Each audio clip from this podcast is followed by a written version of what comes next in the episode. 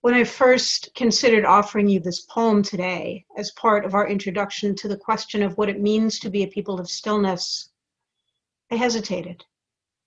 How could we possibly think right now about having the kind of joy in the world around us that Mary Oliver describes in the daily presentations of these particular times? How can we speak of delight when the virus is still spreading among us like wildfire? When some of our siblings have lost jobs and loved ones and their own safety, while some of our siblings insist the plague isn't real or that their freedom of choice is more important than the safety of their community. How can we think about being made for losing ourselves in this soft world? Isn't that an affront to the suffering within and around us to consider joy and acclamation so I reflected on it.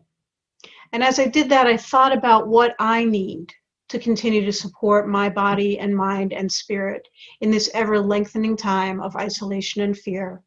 And I started to remember how essential it is to have beauty and goodness and delight, not in spite of things being hard, but especially when things are hard when I lose my ability to notice those things and allow them to offer me joy, and that has most certainly happened for me over this past year at least a few times. When that happens, it erodes my ability to function well as a parent, as a minister, as a human. And when that happens, I eventually remember, or really more often, I'm reminded by my loved ones to come back to the basics of what grounds me. I often talk about God or the holy as this spirit that rises within and between us, and as the love that holds us all. And that is the most grounding belief that I hold. And one of the primary ways I feel like I have a connection to that spirit and that love, that I'm affirmed in my belief, is through beauty and delight, especially out in the natural world. For me, as for many of us, I think that connection isn't just about my own well being, but that of my child, my other loved ones, my communities, this community, and all the communities we touch. Audre Lorde said, caring for myself is not self indulgence, it is self preservation. And that is an act of political warfare.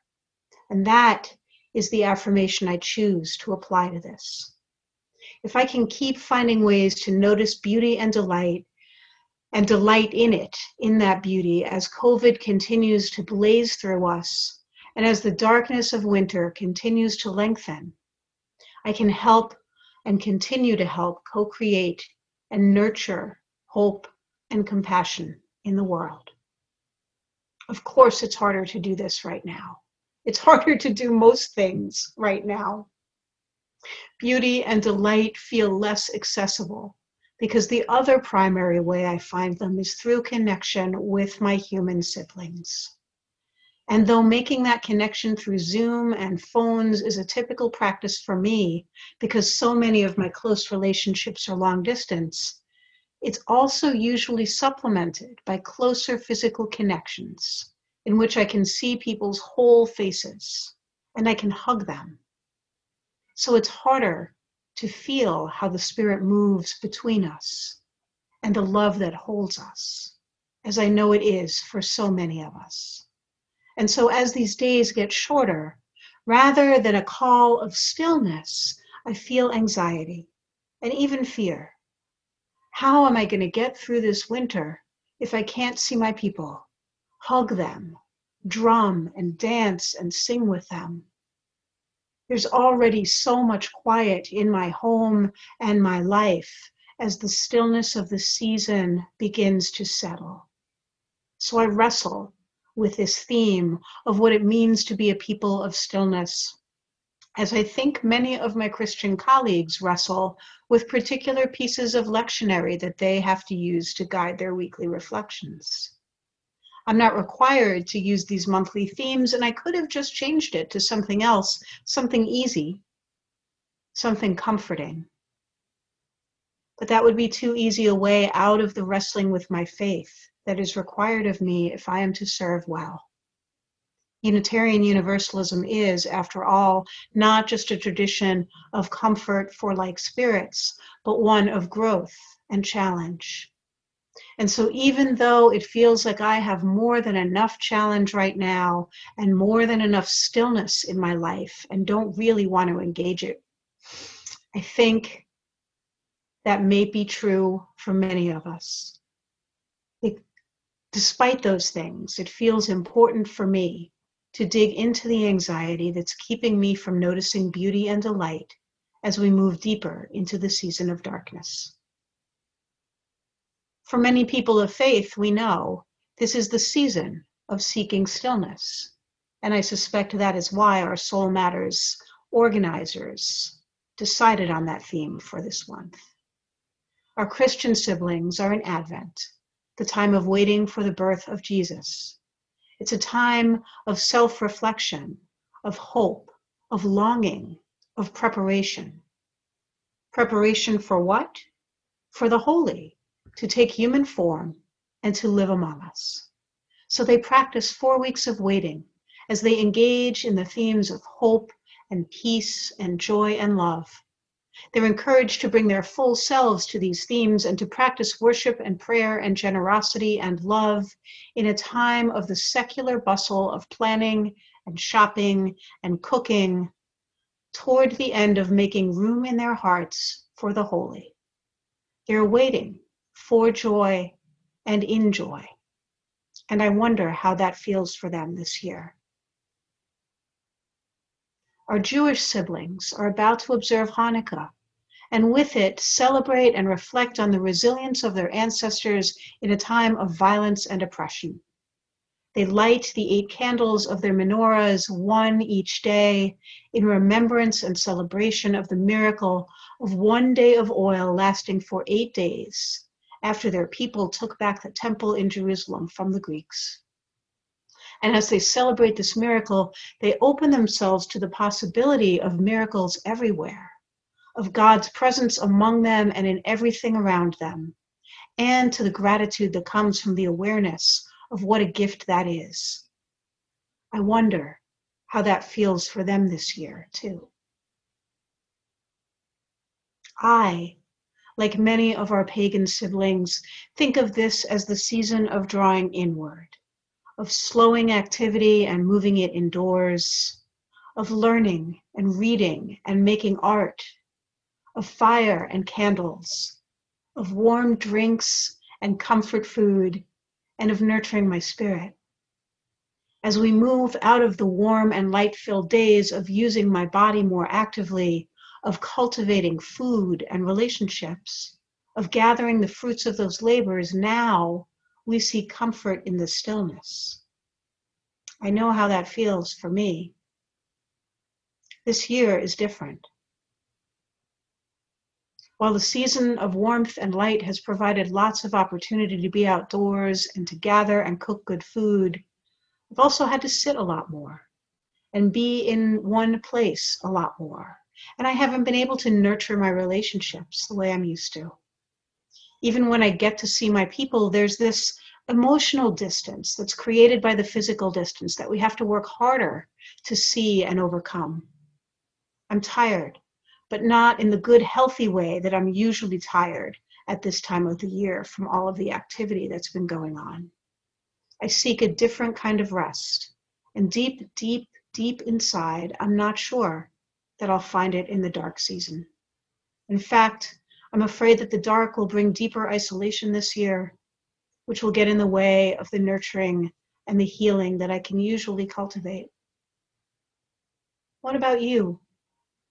Are you feeling resistance to finding stillness? What is it that's in the way for you?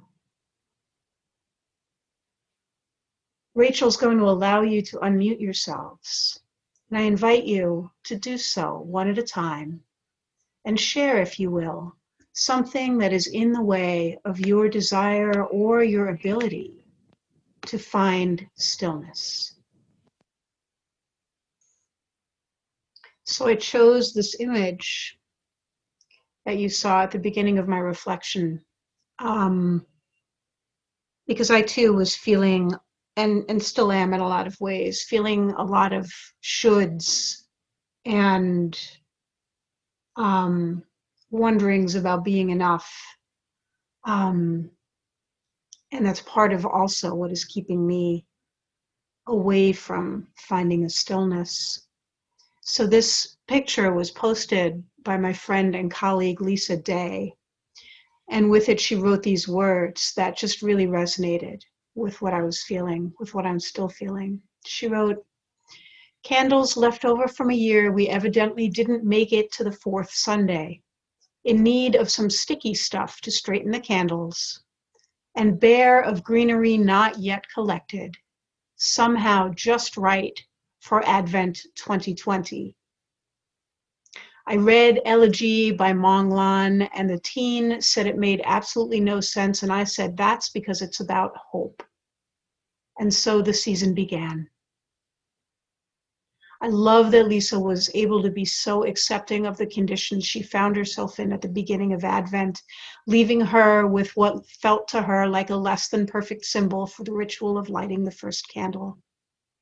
If it were me, often having too many things get in the way of having my altar prepared for a celebration can easily distract me from the point of the celebration and leave me happy, Uh, not happy, leave me unhappy and disconnected.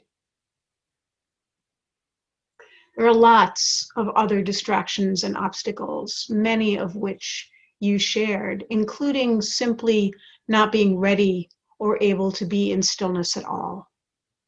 We might keep ourselves busy because we're a little afraid of what we might find if we allow stillness. This was one of my modes of being for many years. We might feel like we need things to be just so, so we can seek stillness, like having greenery around the candles that stand up straight, or having the right padding under our yoga mat, or the right height for our meditation seat, or a release from the worry about sickness and isolation. This is also a place I get caught. I have to remind myself that life is a cycle, a cycle of spirals, that finding stillness isn't dependent on these things and that seeking stillness helps me remember that, that the cycle that goes around and around in those things oh, has to begin with my taking a breath and inviting the inner stillness that I need to be able to work through those obstacles and seeing the beauty and delight around me. And I think as I wrestle with my own anxiety, that inner stillness is different from this forced quiet that has been around me. That maybe if I can come back to practicing some of the ways I have found stillness, like music and yoga, and just taking that breath, it can help me see the beauty in the world I need to nurture joy and love, which can support me in the darkness of the season. I've been calling us to embrace that darkness, to let ourselves be okay with moving through it. But I think I think now that just that call isn't enough in our continued isolation, that we can't embrace the dark when we find, when we can't find that inner stillness because this year has just been so hard. And so I offer you a final question, which maybe you can talk about in your coffee hour small groups or in other ways.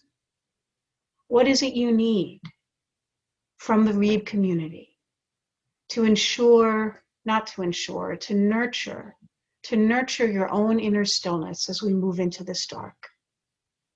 And what can you offer toward helping each other breathe more freely, notice beauty and delight, and access joy and acclamation? May it be so, and may we be so.